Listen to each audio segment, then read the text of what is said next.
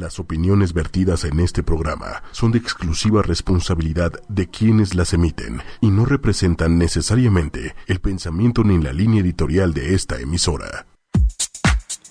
Hola, buenos días. Estamos aquí en un jueves más de lienzo en blanco aquí en ochoymedia.com. Oye, y tengo aquí en cabina a dos personas que nos van a platicar de un tema muy interesante. Dani y Romy, ¿cómo están? Muy bien, gracias, Patti. Muy bien. Oye, ¿por qué no nos platican un poquito? Ellas son de Digital Family. ¿Y por qué no nos dicen un poquito de lo que vamos a hablar?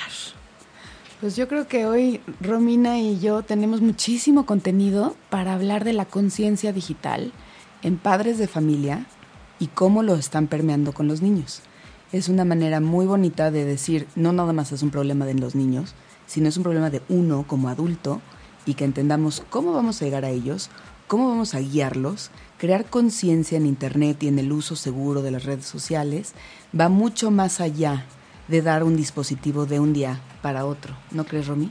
Totalmente de acuerdo.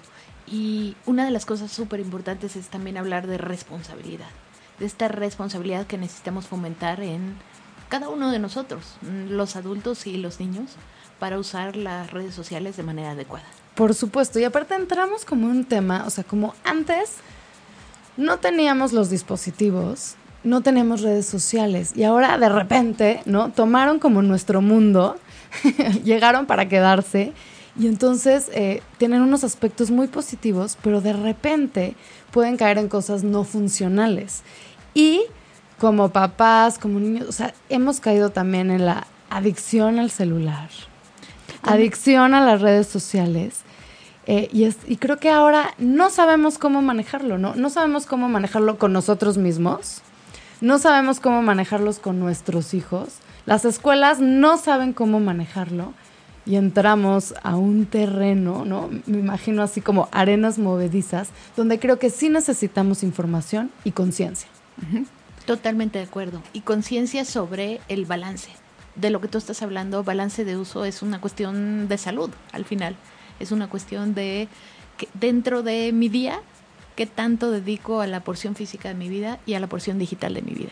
Y si la porción digital de mi vida está consumiendo... o sea, si me está ganando, si, si me la paso en la porción digital, foco rojo. A ver, ¿cómo empezó todo esto? Yo creo que tenemos que pensar que primero era yo necesito hablar con alguien, me compro un celular y en esas épocas de hace más de 25 años compramos un ladrillo realmente para comunicarnos con alguien. Y esa era la función. No, y era, y era hasta causaba sorpresa. ¿Cómo? O sea, puedes estar en un restaurante. Yo me acuerdo de pensar eso y maravillarme. De decir, estás en un restaurante y puedes recibir una llamada. Yo estás fuera de tu casa, ¿no? Yo me burlaba de la gente que estaba al lado. Dije, mira, trae un celular yo mañana me voy a traer una plancha y voy a traerla en la mesa de un restaurante, porque se nos hacía algo que ya estaba saliendo, algo de una casa que era fijo. En ese momento tenías muy claro para qué queríamos un celular. Ahora te emociona la tecnología, hay grandes avances y se convierten en celulares inteligentes en donde, pues ahí tomas video, ahí está tu despertador, ahí estás editando fotografía. Tus notas, tu agenda, tu, vida. Tu todo. Empiezas a depender de una manera impresionante. Y por cierto, es un celular. sí, también, pero creo que, digo, yo les voy a ser sincera, yo creo que lo que menos uso de mi celular son las llamadas. Yo creo que sí, ya usamos más los chats para comunicarnos. O sea, uso mucho más WhatsApp que Instagram, que, o sea, no como otras redes sociales y meterme internet Digo, no, no, no lo tengo medido, pero yo creo que si lo midiera, o sea, el menor porcentaje de lo que uso es, es, realmente las llamadas. Lo que es interesante de lo que dijiste es, hablaste de la palabra funcional. Mucha de la tecnología está hecha por un propósito, para una función en particular. Comunicarte, con, pero nosotros estamos resolviendo emociones ahí. Y es ahí en donde se complica, se complica la parte de incorporar la tecnología en nuestra vida se complica el tema de resolver un enojo en un chat, es muy mala idea. Resolver una cuestión amorosa en chat es peor idea. Entonces, creo que necesitamos también, como las personas en general, pero enseñar a los niños, es qué tipo de cosas resuelve por cuáles de los medios, de los multimedios que hoy tiene a su disposición. Y yo creo que también tenemos que entender, primero es poner en contexto qué es Internet porque ya nos emocionamos, ya trajimos los dispositivos a la casa, como papá te emocionaste y tal vez compraste dos tabletas, cuatro celulares y empezaste a meter tu casa eh, con este tipo de dispositivos, partiendo de la base que la tecnología es neutra y tú decides cómo la usas para que te vaya para bien o que te vaya para mal, y si como tú dices llegas a una parte adictiva o una parte balanceada, tenemos primero que nada a qué nos estamos comprometiendo y con qué no podemos dejar de vivir. Y cuando un papá empieza a entender qué es Internet, que hoy tal vez muchas veces no lo entienden y no entienden qué le están regalando a sus hijos, empecemos por definirlo, ¿no? Sí, Daniela, ¿qué, qué diría, Romy, qué dirían que es Internet? Creo que eh, que entiendan más el, el, mundo de Internet, desde luego ayuda, de, eh, que entiendan como todas las posibilidades y, y, también que los padres de familia hoy entiendan los riesgos dedicamos una buena parte a eso en esta definición que hacemos con padres de familia para que entiendan su rol de padres de familia digitales. Pero los llevamos a algo súper básico. Y lo más básico a, lo que llevamos a padres de familia es a una pregunta de ¿para qué quieres un teléfono? ¿Para qué quieres entrar a redes sociales? ¿Para qué quieres entrar a, para qué quieres una consola de juegos? Cuando tú contestas el para qué, que es tan simple, Em, básicamente resuelves mucho de, la problemática porque hoy lo que nosotros vemos es que los niños, eh, eh, los padres de familia están diciendo, le voy a comprar un teléfono por si le necesito encontrar en los viernes que yo voy a salir a una cena. No es un para qué totalmente fundamentado de que tenga un propósito ese, ese dispositivo eh, para en la vida de sus hijos o los niños mismos tienen una presión social hoy por tener un dispositivo a edades súper tempranas. Entonces hoy quizá veías a niños de 14, 15 años, hace 4 años, que empezaron a, tener un teléfono. Hoy nosotros ya nos estamos topando con niños de 7, 8 años que tienen un teléfono celular y tienen un gran poder en sus manos. Entonces, estamos orientando muchísimo también a los padres de familia a que existen edades adecuadas para que, les, para que les entregues un dispositivo, configuraciones adecuadas para que para que, eh, tenga, que tenga ese dispositivo para que se vaya abriendo conforme van creciendo los niños y también contenido adecuado y aplicaciones adecuadas por edad. Entonces, eh, y ya cuando tienes un padre informado sí, de lo que es Internet, de los riesgos de Internet, de cómo funciona Internet, llegamos a un concepto súper interesante que es seguridad y responsabilidad va atado con la inteligencia de que conoces Internet y cómo funciona. Ahora, la definición de Internet para nosotros es la red de redes. Significa que hay diferentes grupos de personas que se están conectando y están interactuando en redes. Podríamos hacer un símil con una ciudad. Es igual que una gran ciudad. Estás entrando a una ciudad digital en donde va a haber avenidas grandes, va a venir va a haber callejones, va a haber rincones de diferentes barrios buenos y malos, en donde tú hoy en físico tú ya sabes cuáles son los barrios o las colonias en donde tú puedes caminar tranquilamente y otras en donde te quitas el reloj para que no vaya a haber sí, algún o, que no irías en la noche, ¿no? O no vas en la noche, o sabes dónde hay tal vez contenido inapropiado de adultos, o sabes dónde hay eh, un table, un prostíbulo, una, donde hay sexo, donde hay parques de diversión, donde hay contenido, pero la mayoría del contenido que hay en Internet es para adultos. La sí, o sea, yo, yo, oí una estadística de que la gran mayoría del contenido que está en Internet era pornografía. Y la verdad, muchos papás, lo cuando entregas un teléfono, no nada más vas a comunicarte con él, sino darle la oportunidad de estar caminando por estas calles y ni siquiera les estás diciendo que hay reglas. Y eso es lo que hoy tienes que entender, que en esta gran ciudad, para cruzar una calle, idealmente te tienes que pasar por la parte marcada para los peatones, que está la cebra, y esperar a que el semáforo esté en rojo, por ejemplo o podrías tener que, para eh, manejar, tienes que ir practicando con tus papás al lado en tu coche y hasta que tus papás y tú negocien cuando tu madurez te deja estar manejando solo, te van a dar las llaves completamente. O cuando las mamás están invitando a sus hijos a, su casa a jugar y está el niño de 8 a 10 años jugando y de la nada en su cuarto hay un silencio, ¿tú qué haces como mamá? Pues te acercas al cuarto, te asomas ves cómo están las cosas y te sigues. Si te preocupa algo o si hay un accidente, pues te acercas y empiezas a decir, ¿qué pasó? ¿Se, se cayeron? ¿O, qué, qué está pasando? Tú ya te intervienes. Hoy lo que vemos son papás tan alejados de este mundo de Internet que no saben ni cómo ayudar a sus hijos que están metidos ahí. Entonces, por eso estamos creando en Digital Family conciencia de que poco a poco vayas entendiendo qué es para que tú decidas si le vas a dar un permiso o no, como en vida real, a qué hora lo dejas tomar, a qué hora lo dejas ir a casa de sus amigos a, jugar, cómo quieres que se comporte en la mesa, si quieres que esté comiendo con la boca cerrada, si quieres que se ponga, sienta derecho.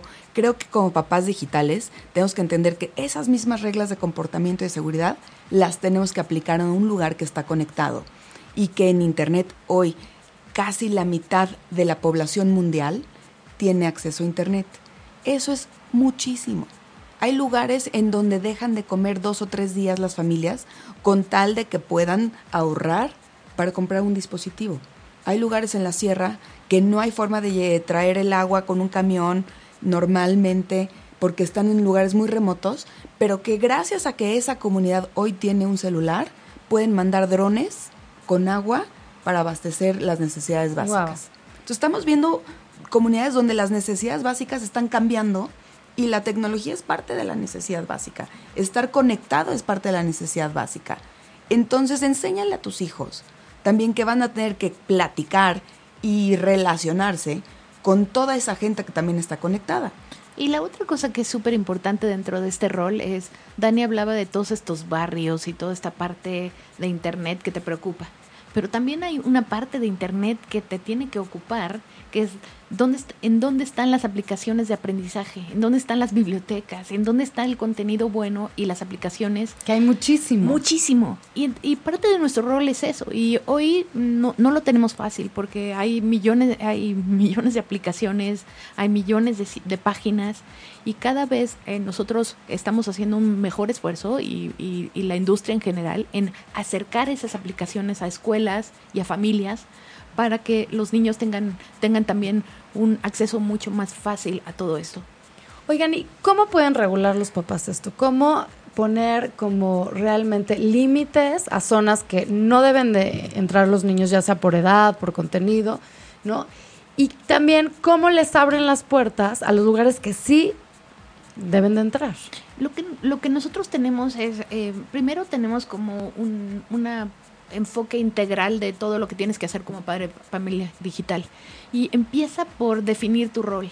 Y en definir tu rol lo que hemos encontrado es que eh, existen padres de familia, unos son súper limitantes, tienen miedo a la tecnología, tienen miedo a los dispositivos y a todo lo negativo y no le dan un dispositivo a su hijo hasta que hasta lo que más no pueden más.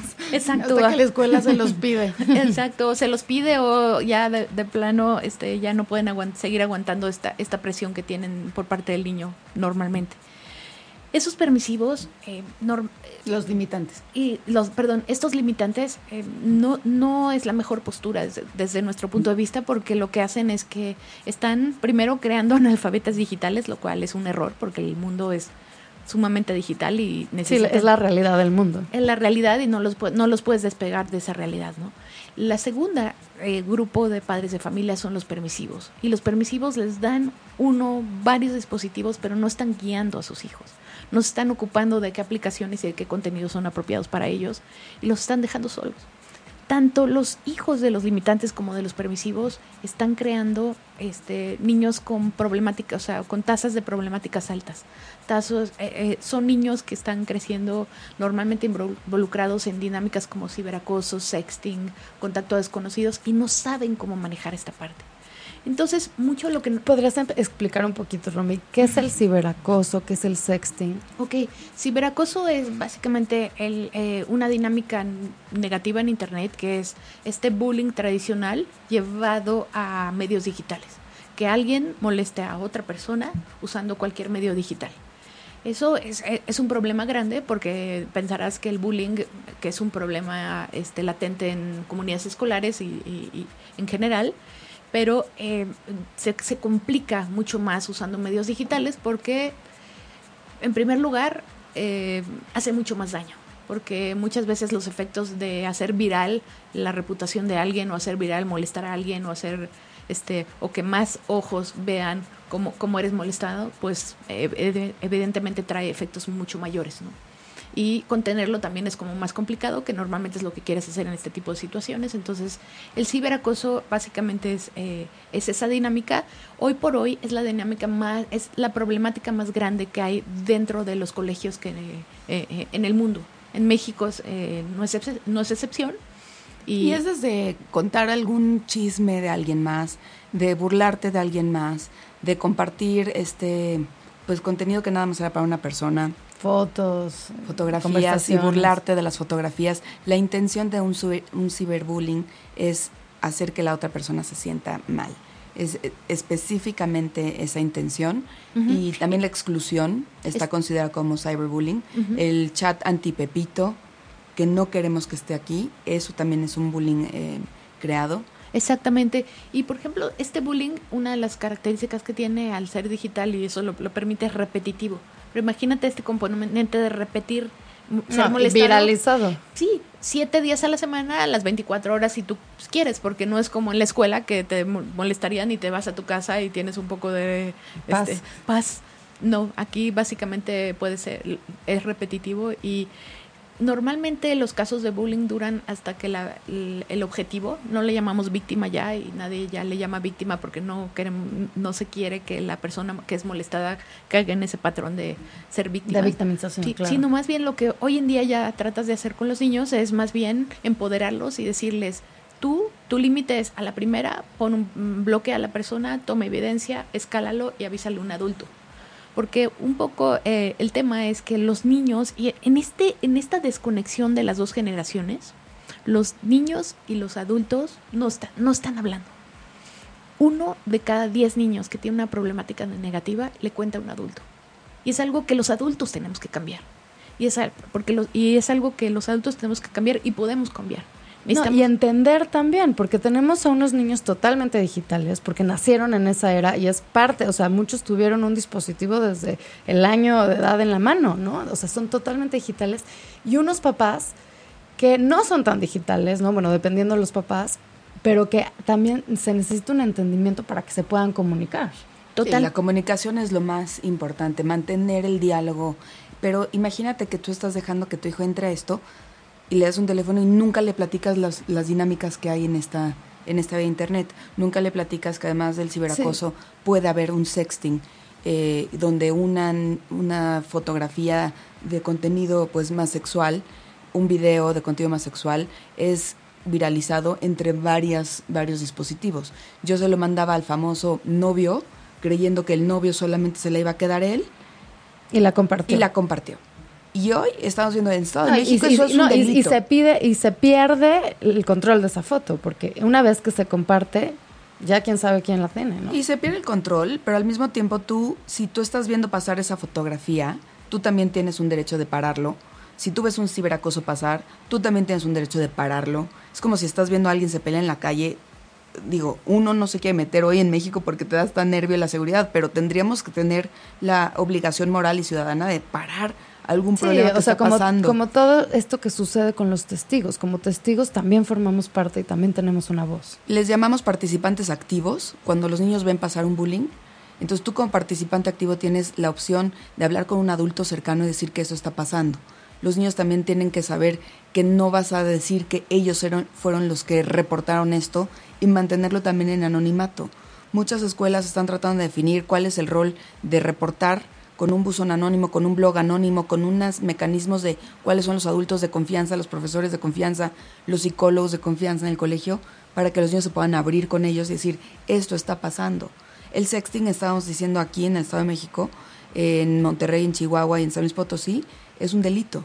Si tú compruebas que alguien más compartió una fotografía y tú dices, a mí me llegó esta fotografía, pero yo no era el receptor oficial, la la policía cibernética tiene también pues, mucho, mucho trabajo que hacer detectando de, de dónde a dónde va viajando la información. Las fotografías tienen datos, se llaman metadatos, donde se dice de dónde se tomó, a qué hora se tomó, en qué lugar se tomó, a qué dispositivo se envió y de cuántos dispositivos se reenviaron. Si tú no platicas de estas circunstancias con tu hija ¿cómo, o con tu hijo, ¿cómo puedes protegerlos en Internet? Eh, no, que, no me quiero ir ahorita mucho a esto porque estabas hablando de los tres tipos de papás y el último, el ideal, es no ser ni permisivo ni, Ni limitante. limitante, sino ser un papá mentor.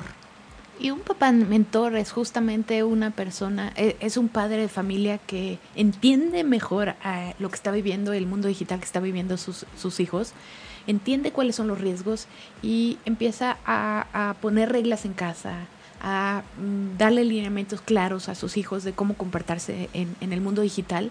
Y básicamente entiende que él no va a controlar y no mani- eh, sino más bien va a, preparar a su hijo para el mundo digital que le, que le está tocando y que le va a tocar cada vez con mucho menor presencia de, eh, eh, De los papás. de los papás.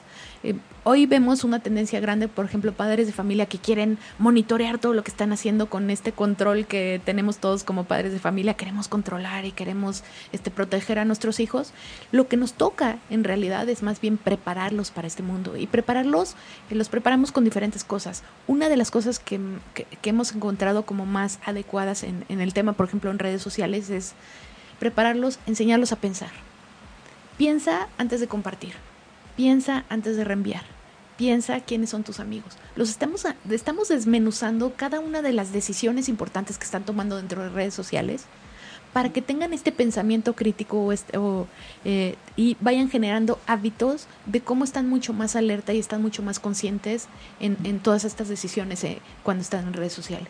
Y como papá también te tienes que pensar de qué me voy a preocupar. ¿no? Ya les voy a meter en internet esta vida intensa que dependiendo de, de las ganas que tengas de estar participante en tu casa, guiando y moldeando tu comportamiento, creo que es el mejor momento para empezarlo a, utilizar. Si tú ya estás listo de que vas a tener que comprometerte, que vas a tener que involucrar tiempo, que vas a tener que ser un modelo a seguir para tus hijos en redes sociales, en, en el uso de un celular, en el uso balanceado, empieza a compartirlo con tus miembros de familia. Si no estás listo, con ganas de saber que aquí te voy a necesitar como un gran papá de tiempo completo, piensa muy bien cuáles son tus momentos. La realidad es que esto se da como una nana para entretener a los niños, un dispositivo para mientras platico con gente en un restaurante. En la sobremesa, ¿no? Para en que la sobremesa. quieto. Entonces, y yo digo que se vale cuando tú defines, como decía Romiel, ¿para qué? Pues para cuando estemos en el tráfico. O para cuando ya hayas jugado con tus, con tus amigos y tus primos en las clásicas familias eh, que se reúnen los fines de semana o los amigos que se reúnen para jugar en la tarde. Jueguen afuera, embárrense de lodo y ya después les voy a dejar una hora, una hora y media o dos horas para que se conecten, siempre y cuando lo balanceen. Claro, que esto sería como el padre mentor, o sea, ni permisivo, o sea, es en contenidos, pero también en tiempos. Totalmente. ¿No? O sea, porque también el- es de, úsalo todo el tiempo que el niño va a estar pegado ahí. O sea, El niño no tiene la ¿qué madurez. cantidad de horas, ¿no? Porque aparte es una cosa que te jala, que es muy divertido, que hay tantos contenidos que aunque te aburras de uno cambias, ¿no? Entonces también esa permisividad es ah, cuántas horas al día, ¿no? Dedicaste, o sea, como tú dices, ya no te embarraste, ya no corriste, ya no te relacionaste con otras personas porque te consumiste totalmente en un dispositivo, ¿no? Pero y también la parte restrictiva, ¿no? De decir, o sea, también en tiempos, de decir, no te doy para nada un dispositivo, no te doy acceso nunca, ¿no? Que también es lo que tú decías, que también es, esta es la realidad, o sea, tengo que saber usarlo. Es que fíjate que algo, su- eh, hoy en número de horas, un niño entre 8 y 13 años usa alrededor de 6 horas eh, diarias el dispositivo. Seis En horas promedio- diarias En promedio en México, sí. Es muchísimo, ¿no? Muchísimo. Y de 13 a 17, 9 horas a la par de los adultos. Nueve horas, los adultos están nueve horas en... Frente a una pantalla. ¿Es en serio? Oye, si tu WhatsApp tuviera un cronómetro y bueno, ya, estuviera ya que lo dices así, Fíjate, o sea, me estás diciendo, Romy, que estoy nueve horas en... y que yo y que Romy Sí. y que todos. Y es que fíjate que ya está natural y ya estamos tan cerca. Digo, Dani se refiere al, al dispositivo como un riñón. Y Sí, es digo, aquí tengo mi riñón y Sí. no me lo puedo quitar y si se me pierde me, me da nomofobia. Y luego Nomofobia, platicamos ese, ese es el pero- término de, o sea, entro en pánico si se me olvida mi celular. O si se me acaba la pila. Ya es como, "Guau, una parte de mi mundo se apagó, ¿dónde está? Y en este, en este exceso de horas, porque hemos, como decíamos, generado demasiadas, de- demasiada dependencia, también los padres de familia deberíamos de ver qué están haciendo en tantas horas. Porque si solo están teniendo un consumo pasivo, televisión, buscando información, ellos realmente eh, consumiendo esa, e, esa parte de, de Internet. También podrían estar, hay otro grupo que se llama el interactivo, en donde estoy tal vez platicando con alguien, comunicándome. Hay otra parte social que estoy como en redes sociales. Y la última que nos parece súper importante, que motivamos a que, a que pasen un buen tiempo en esa parte, es creando. Y creando es, es no solo les vas a fomentar las habilidades que necesitan, eh, las habilidades digitales y que necesitan hacia adelante, sino que también los sacas de esos otros dos, otros dos mundos que se pueden convertir cuando lo, lo conviertes en exceso, pueden ser o de ocio o pueden crear adicción. Por ejemplo, juegos en línea si, si, lo llevas en exceso, pues ya que te crea como una este, demasiada dependencia al juego. O redes sociales ya demasiada dependencia a que mi mundo digital es más importante que mi mundo físico, ¿no? O sea, ¿cómo definirían exactamente? O sea, ¿cómo sabes uh -huh. si tú o tu hijo tiene un problema de adicción ya?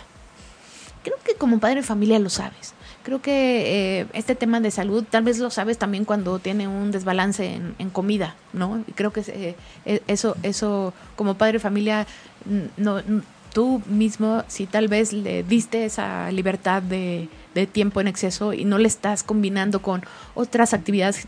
Dani hablaba de, la, de las sociales, de invitar amigos, pero también existen las de que haga otras actividades físicas como clases o actividades tan naturales como sal al jardín e inventa qué hacer. Hoy los niños también necesitan este eh, generarles la creatividad de tú eres responsable de cómo la vas a pasar también en la tarde sin el celular y que propongan. Entonces, yo creo que si también los ves que están enojados, a, si les quitas el dispositivo, si están poco tolerantes al momento que tú le pides un dispositivo, si están este, herméticamente recibiendo información y molestándose de querer combinar, porque yo creo que la, el balance es la clave, que si tú como mamá ves que tu hijo ya no puede salir sin celular, que si se pone distinto de su forma de ser, son indicativos muy, muy claros que como mamá tú conoces a tus hijos. Tenemos mamás que dicen, no sé qué hace, pero todo el tiempo está conectado a internet. Entonces ahí entiendo que alguien dice, bueno, quiero tener un famoso VPN, que, que son estos nanis, las nanas este, virtuales. virtuales, donde te pueden decir qué dispositivo hace qué cosa. Y tal vez eso sí complementa lo que la mamá tiene que saber. Oye, quiero saber si está hablando con alguien quiero saber si está buscando información en internet que tenga que ver con algún patrón de conducta. Tenemos muchas, eh, ahorita venimos de, del ISTE, que es este Congreso eh, de Tecnología y Educación, que se hace una vez al, al, año, y ahorita fue en Texas, donde decían, oye, tú como profesor y como papá, ¿quieres saber si están buscando contenido como cómo cortarme, cómo ser bulímico, cómo ser anoréxico? Claro. Eh, son tutoriales que hoy hay en internet que si ves que tus hijos y, están y eso todo no el está día regulado, metidos, Dani. ¿Qué? O sea, que puedan bajar esos contenidos. Puedes tener un tipo de kiosco, ¿no? Para que contenido inapropiado no se pueda bajar, uh -huh. dependiendo de un, de un bloqueo. Sí lo puedes tener. Sí, Pero no- como mamá, si tú ves que tu hijo está buscando eso o está buscando sexo, es un momento donde tú como mamá tienes que hablar del, del tema con tu hijo y abordar el tema para solucionar ese patrón o tratar de solucionar su entorno, porque lo vas a ver pues deprimido, antisocial, muy, muy aislado. Y se convierte un tema de, otra vez, monitorear para mentorear. Si tú monitoreas y ves que está buscando eso, está listo para hablar de los temas. Otra cosa que también hacemos, que no usamos, que también promovemos y para lo cual no usamos en ninguna herramienta digital es cuando hay estos temas grandes que nos preocupan, por ejemplo, eh, la ballena azul. Hubo este reto conoce, de la ballena azul eh, hace quizá un poco después de Semana Santa, se hizo particularmente popular en México.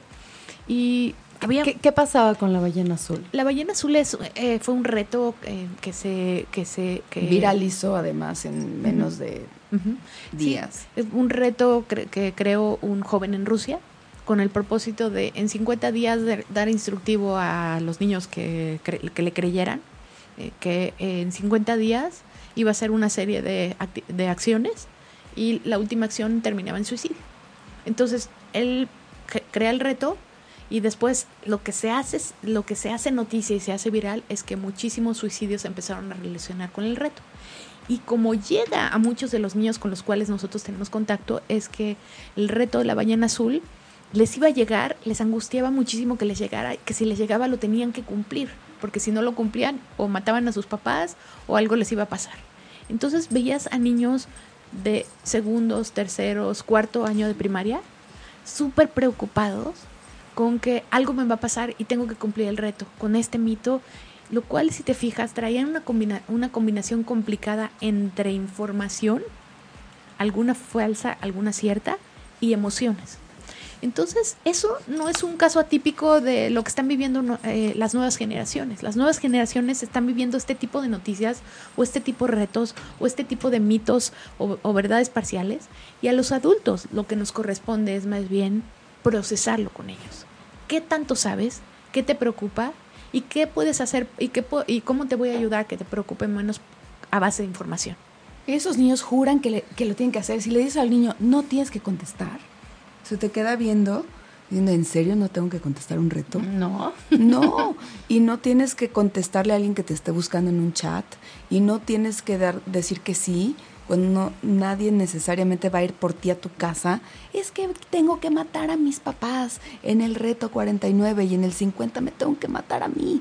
Dije, y te has puesto a pensar, otra vez piensa y decide si vas a dejar que alguien decida tu vida. Si tú tienes una personalidad muy vulnerable, si estás solo, si es un niño que no habla con sus padres, va a querer llamar la atención, va a querer hacer cosas en su grupo ay, yo sí me atrevo y me voy a cortar, como dice este reto en el reto 4, en el 10, vete tú a saber. Ponte una ballena en tu antebrazo con un cúter. Entonces, sí tenemos gente que dice, es que sí, sí hubo quién. Y yo, bueno, ¿quién? Pues el amigo del amigo del amigo. Primero nadie tiene un, una persona directa que nos podría decir esto. Y las personas que algunas nos dijeron, sí, en, Perú hay un caso de una amiguita de mi hija pues entonces en ese caso te das cuenta que esa niña había pasado por unos momentos muy complicados a nivel familiar, a nivel personal, y te das cuenta que son patrones de niños que están usando las redes sociales como excusa para su forma de ser. Pero nosotros jamás podríamos decir que gracias a las redes sociales los niños están queriéndose matar o gracias a Facebook el niño de Monterrey se suicidó. A ver, hay niños que necesitan empoderamiento, trabajo en equipo, terapia, que tienes que ir como mamá estando mucho más consciente de estos patrones de conducta para que no dejes que se te vayan en un momento dado. Hoy lo que sabemos es que hay muchas mamás que dicen, yo le di la, tableta o el dispositivo, pero yo no sabía qué, qué había allá adentro. ¿Cuáles son los riesgos? Yo creo que podríamos concentrar que los riesgos en Internet son la conducta de tu hijo, la parte de que hay un consumismo real en Internet, donde la gente te va a querer vender cosas, donde la gente te va a querer pedir tu nombre y tu apellido. Eh, también el reto de, saber que un riesgo es... el, em, contacto. Que te contactan desconocidos y el contenido que tú vas a querer dar o no de tu hijo. Oye, pues no porque te doy un teléfono y la oportunidad de usar redes sociales, en tu Instagram vas a poner tu cara de niño en tu foto de perfil.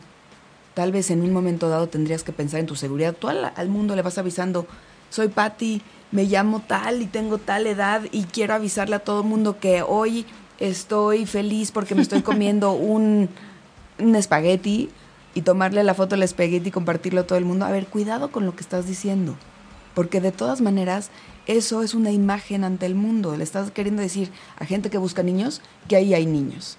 ¿Qué les damos a esa gente? Usa otra foto de perfil, usa un avatar, usa una imagen el avatar es esta representación en caricatura de tu cara, donde no necesariamente tienes que decir cuántos años tienes. La gente sí está buscando fotografías de niños. La gente mala dentro de esta gran ciudad sí existe, donde alguien está buscando un contacto para tener, pues establecer este contacto de emoción. Decir, ¿qué te duele? ¿Qué piensas? No, pues me regreñaron mis papás. Yo te entiendo. ¿Por qué no me mandas una foto tuya ahorita? Oye, ¿hoy estás solo otra vez? Sí, hoy otra vez estoy solo oye, cuéntame qué te fue hoy. Los malos son muy buenos malos. Saben claro, lo tienen, lo tienen, cómo hablar con ellos. No, y aquí, y aquí, o sea, creo que hay que subrayar como esta parte que ustedes dijeron anteriormente, que es cuando Internet y, la, o sea, y las redes sociales en sí, o sea, empiezan a permear, pero desde el lado emocional. ¿No? O sea, ahí está el problema, porque digo, ahí está el contenido y lo podemos limitar y todo. ¿Qué pasa, especialmente en las redes sociales, cuando te agarran, pero por el lado emocional?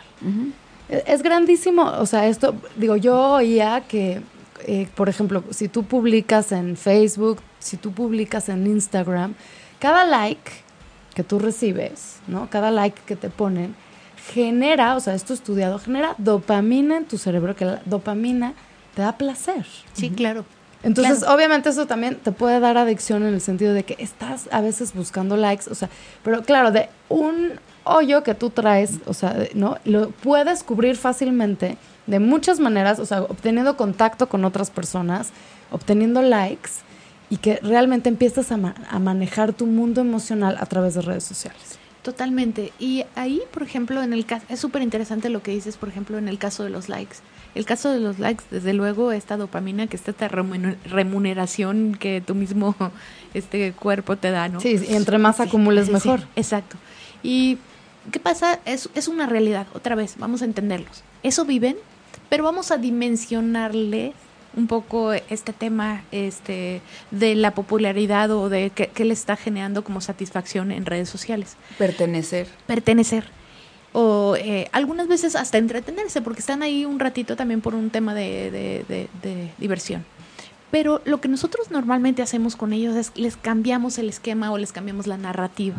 Y la narrativa en redes sociales, eh, cuando le dices a, a un niño o a un joven que las redes sociales, su futuro y su presente dependen de cómo eres en redes sociales, empieza a cambiar su punto de vista. Porque a- empiezan a hacerse conscientes de su huella digital. ¿Cuál es este rastro o qué es lo que la gente ve de mí? Y hoy, encontrar una universidad, una preparatoria, eh, Un trabajo. un trabajo, para todas esas oportunidades de, de mi futuro, me van a pedir mis redes sociales para ver si yo, cómo pienso, qué valores tengo y cómo, cómo soy realmente. Y muchas veces eso vale mm, mal, más o igual que un currículum. Lo, es grueso. Pues sí, ves que tu, oye, tu Facebook, tu se vuelve un currículum de tu vida, ¿no? Exacto. Lo que vas decidiendo Sí. compartir, Y- lo que le estás dando importancia. Y, hay, y hay cosas ahí que te pueden o calificar para esas oportunidades o descalificar para esas oportunidades. Y ya hay datos estadísticos. Uno de cada cuatro, o en algunos casos, uno de cada tres aplicaciones para universidades se están rechazando este, o, o aprobando por tu, por tu huella digital. Entonces, cuando ya le empiezas a hablar de eso a niños de a partir de segundo de secundaria, les empieza a importar qué ve la gente de ellos y su identidad digital. Y les empieza a importar y empiezan a pensar, ¿cómo quiero construir una huella digital a mi favor y no en mi contra? Entonces ahí Sí, es... y, y la- y el- y aquí la palabra es decisión, ¿no? ¿Qué decido? O sea, ¿qué decido que vean de mí? ¿Qué decido compartir? ¿Qué decido, digo, desde los retos, no sé qué, o sea, qué decido seguir, qué no decido seguir? ¿Qué, de- qué decido también en tiempo? ¿Cuánto tiempo decido, no? Como meterme al mundo digital y cuánto también tengo que estar en el mundo físico y de vínculo, pero de uno a uno, no en redes sociales. Totalmente. ¿Y cómo quiero...? Haces cuestionamientos a veces que es bueno cuestionarlos a ellos mismos. Por ejemplo, vas a un concierto. ¿El concierto lo quieres pasar el concierto entero videando? ¿O quieres vivir un rato y lo que quieras compartir, tomar dos o tres fotos y videar un poquito y ya está? Tienes que empezar también a cuestionar cómo de, de, de repente esta, esta tecnología que tú bien dices, para la cual eh, me es difícil autorregular, entre más chico más difícil, autorregularme en, en tiempos y en, y en lo que estoy haciendo, para que realmente este pues lo, lo incorpore de una manera otra vez sana y balanceada. Nuestro, nuestras etiquetas que a veces repartimos a los niños es piensa y decide. Piensa y decide. Porque Me tú encanta. decides siempre, no necesariamente piensas siempre. A veces decides visceralmente y eso hace que tu día en internet sea malo. O si piensas positivamente y planeado, haces que tu día en internet sea bueno. Eso es algo que de verdad hoy no están midiendo. Se están tomando fotografías indiscriminadas. Eh, el otro día en un curso que dábamos, entre ellas se, se tomaban fotos, decía, espérate, no, ya la subí a mi Snapchat. Oye, ¿se vale también decir, oye, ¿puedes bajar mi foto? Se vale abrirte y decir, nos tenemos que cuidar entre nosotros mismos, porque si no lo hacemos como comunidad, ¿en dónde vamos a acabar? Si tus amigos te están afectando una huella digital, pues piensa bien qué amigos vas a querer tener en tus redes sociales. no nada más es ser popular y tener 1500 amigos. Es quiénes son, los conoces en físico, has visto esas 1500 Quieres personas. que vean todo tu contenido que estás subiendo. Totalmente. Y ahí viene otra vez el cambio de narrativa. No sabes la cantidad de niños que su narrativa es, quiero que respeten mi privacidad. O papás diciendo, ¿cómo le voy a pedir un- una contraseña a mi hijo si es su privacidad? O ¿cómo me voy a meter a su mundo si es, si es su privacidad? ¿Cómo vas a hablar de privacidad en un mundo público? Habla de privacidad, el otro día nos decía una mamá maravillosa, yo le digo, este es el diario y a este sí no me meto, aquí está en papel, ese es el que no me meto. A redes sociales yo sí tengo este capacidad de orientarte, de meterme, de ver de vez en cuando, no de ser tu amiga y no de decirte qué lindos cachetes tienes, porque tampoco eso se vale, se debería de valer, ¿no? Pero sí de este de guiarte en esta parte que es público y, y- y es parte de, de- de- de tu rol. Entonces, cambiar esa narrativa, que ellos entiendan en este mundo de internet es público a menos de que lo decidas hacer un poco menos público. Público, claro, que porque Sí. hay una hay maneras de hacerlo un poco menos Sí, público. que es al revés que en la vida, que todo es privado a menos de que tú decidas hacerlo público. Entonces, necesitamos cambiar también estas, este, estos paradigmas que... No, y desde, desde entrar a la conversación de lo público y lo privado. O sea, también nosotros tenemos que decidir, o sea, no todo es público. Hay muchas cosas privadas que no debemos de, compartir porque nos exponemos, porque, no, porque nos exponemos en seguridad de todo tipo, inclusive emocional. Pero por eso también tenemos un acuerdo digital, que son como reglas en donde los papás se pueden inspirar, en decir, a ver, ¿de qué hablo? Porque hoy no saben de qué hablar, hoy no saben de qué temas regularse. Entonces tenemos un acuerdo digital, donde tú estás diciendo qué es privado y qué es público, qué fotografías estaría bien que subieras o cuáles no están permitidas, que yo como papá si las veo, pues me voy a molestar si te las encuentro.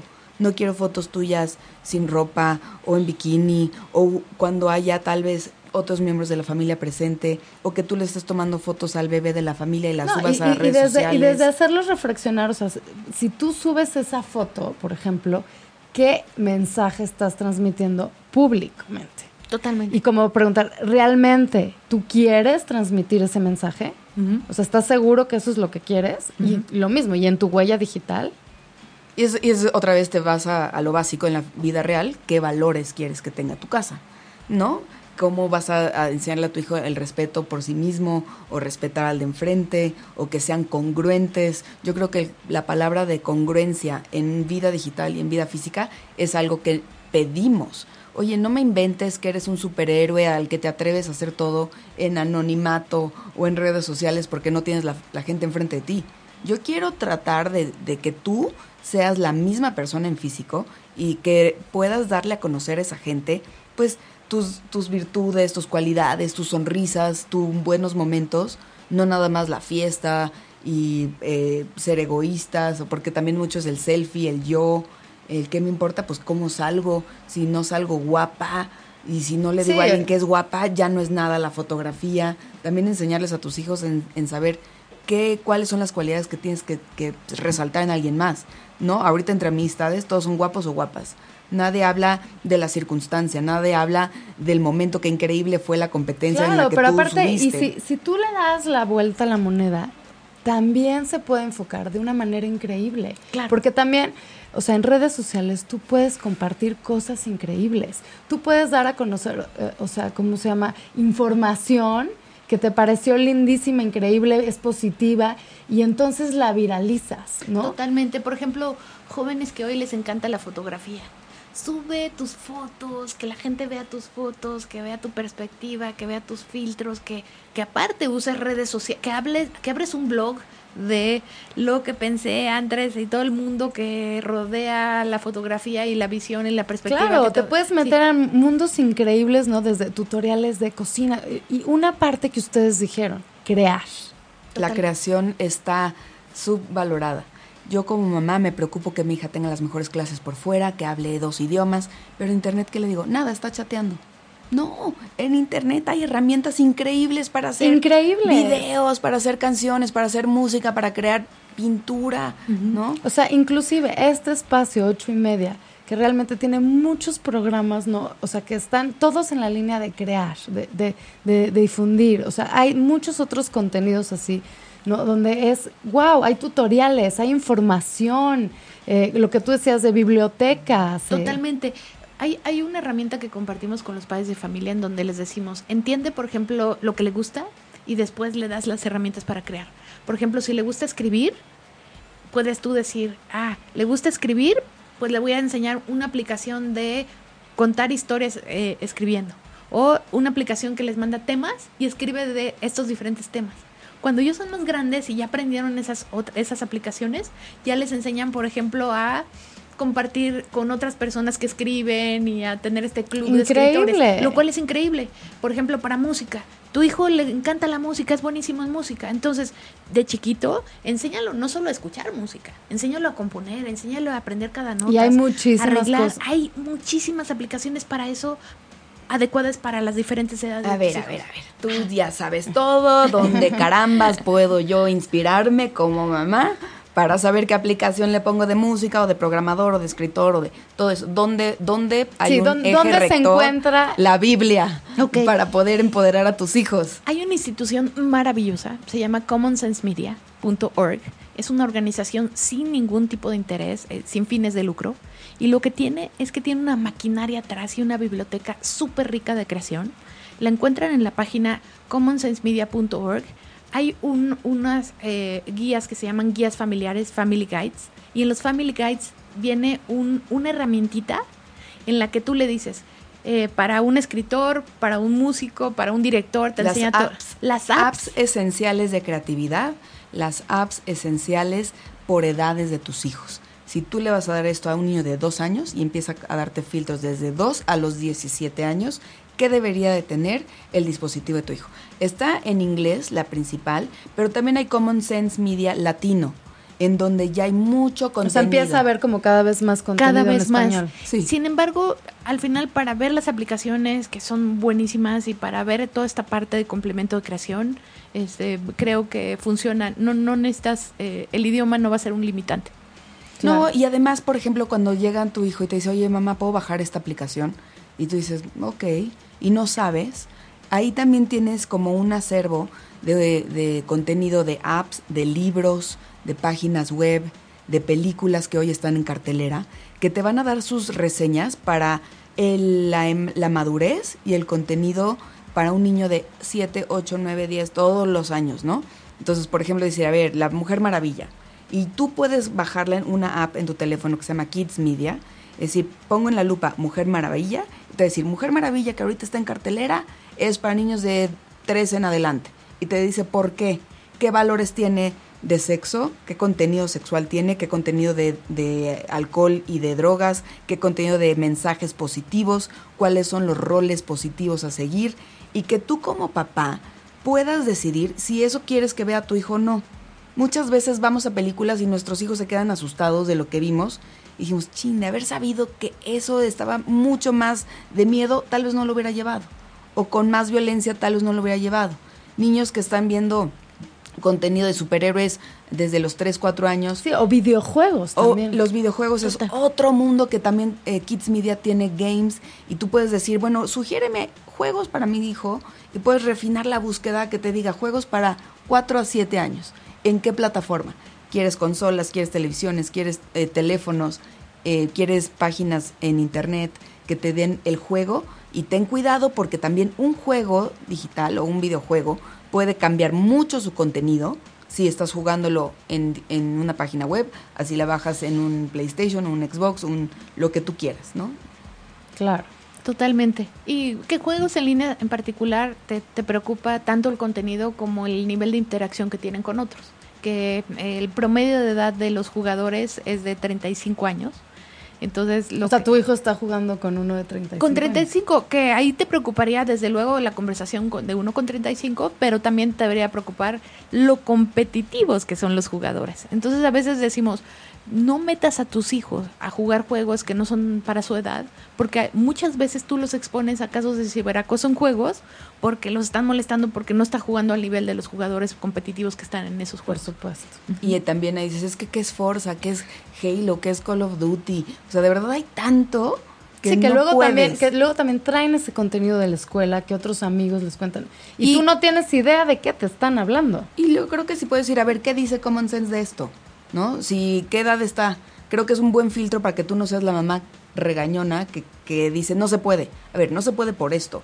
Un objetivo de cualquier papá digital es que su hijo pueda desarrollar un pensamiento crítico. Tiene tanta información en Internet que ¿cómo va a saber cuál es la buena y cuál es la mala? ¿Cuál es la correcta? Sí, de se va a ir por todo esto increíble que hablábamos de la creación, o se va a ir por todo esto negativo, ¿no? o contenido que es mentira. ¿Cómo sabe que lo que dice es la ley? Ellos dicen que lo que les llega es Porque la ley. Internet me dijo, ¿no? Porque Internet me dijo, no, no se vale. La, la caricatura que veíamos ayer era, ¿cómo me puedes regañar en mi tarea maestra si yo lo copié de Internet? Oye, copy-paste. Y ya el copy-paste, hoy en Internet por lo menos tienes que decirles a tus hijos, para ser un ciudadano eh, en Internet correcto, es una ciudadanía digital, que son las reglas de cómo comportarte en Internet. Y cuando haces un copy-paste, mínimo tienes que poner la fuente Por de dónde estás citando esta información. Que esto es un llamado también a los educadores y a los profesores, es decir, tú tienes que desarrollar ese criterio también en la escuela.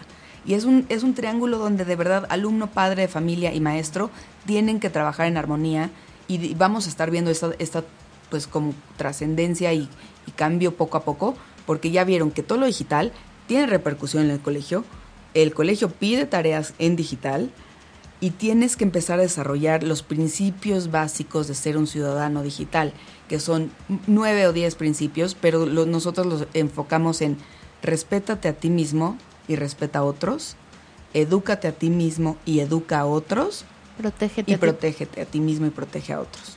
Me encanta, me encanta. Romy, Dani, ¿cómo los pueden, cómo los pueden buscar? ¿Cómo pueden encontrar The Digital Family, escuelas, padres de familia que estén interesados en ampliar más esta información? Pues nosotros estamos eh, presentes en Facebook. Tenemos una página que se llama Digital Family. Eh, somos la del arbolito. El del árbol digital. El El, árbol árbol, digi- digital, exactamente. Ahí estamos. En, inter- en, en- como una página estamos en digitalfamily.mx. Y En eh, Twitter también eh, estamos. En Twitter también estamos en Digital Family TW. Y eh, dentro de la página también ahí están los datos donde nos pueden contactar. Sí, porque hay escuelas gusto. que nos han pedido que demos conferencias de conciencia a padres de familia, hay otras que nos piden que ya demos talleres, tenemos cuatro talleres para, para papás donde puedes decir, ro- definir tu rol de papá digital, hablar de navegación segura, también eso es bien importante, cómo guías a tu hijo a navegar seguramente en Internet, entender el mundo de las redes sociales y entender el mundo de los videojuegos. Entonces, realmente pueden ser de esas maneras que podemos llegar a familias en privado, a escuelas o a comunidades escolares, este, con los, con los maestros, que son los también más alejados. Desde les enseñamos desde qué es Instagram, qué es Snapchat, dónde se le cierra, dónde se le hace una cuenta privada, cuáles son los filtros que hay, por qué la dinámica de los niños les interesa mucho estarse conectando todo el tiempo. Entonces yo creo que, y aprendimos que en Estados Unidos, eso me encantó, hay otro tipo de dinámica, ¿no? Hay mucho más conciencia de que quieren meter las redes sociales en un salón. Nos aprendimos que ya el salón allá usa su cuenta de, de Snapchat. Los niños tienen su canal de YouTube en el salón. No sé si México todavía estamos listos para esto o no, porque también a los papás les preocupa mucho qué contenido de su hijo está en redes sociales o qué no. Pero te das cuenta que allá están pues como dos pasos más, más adelante en decir qué nos, qué nos interesa como escuela, como familia, qué contenidos vamos a subir, si los papás van a poder tener acceso a los trabajos de nuestros hijos, de sus hijos en una página de internet o no.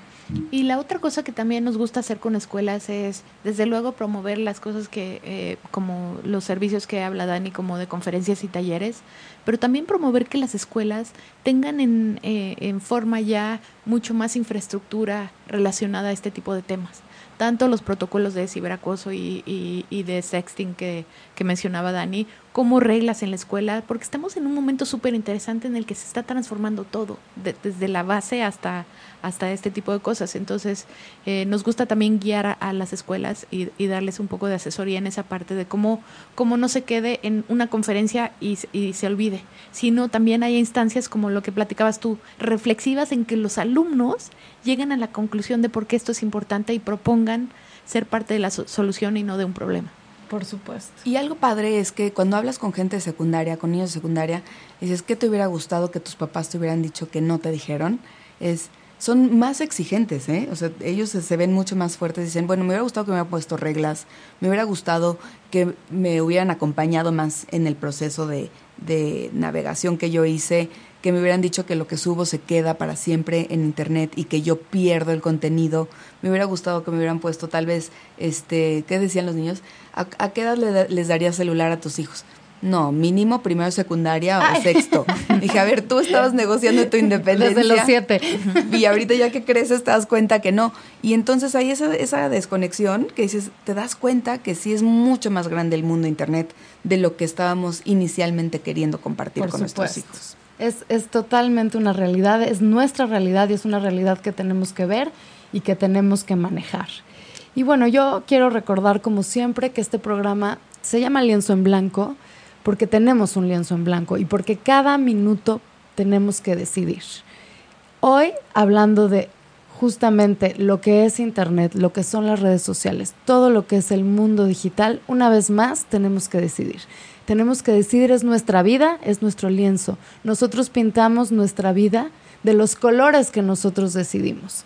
Hoy los invitamos a tener una conciencia en toda la parte digital y a pintar su vida de la mejor manera y a pintar esa vida de la mejor manera para sus hijos. Muchísimas gracias, Romy. Muchísimas gracias, Dani. Digital Family, muchas gracias por venir aquí a ochoymedia.com. Esto fue Lienzo en Blanco. Yo soy Patti Galo. Muchas gracias por escuchar. Si te perdiste de algo o quieres volver a escuchar todo el programa, está disponible con su blog en ochoymedia.com. Y encuentra todos nuestros podcasts de todos nuestros programas en iTunes y Tuning Radio. Todos los programas de ochoymedia.com en la palma de tu mano.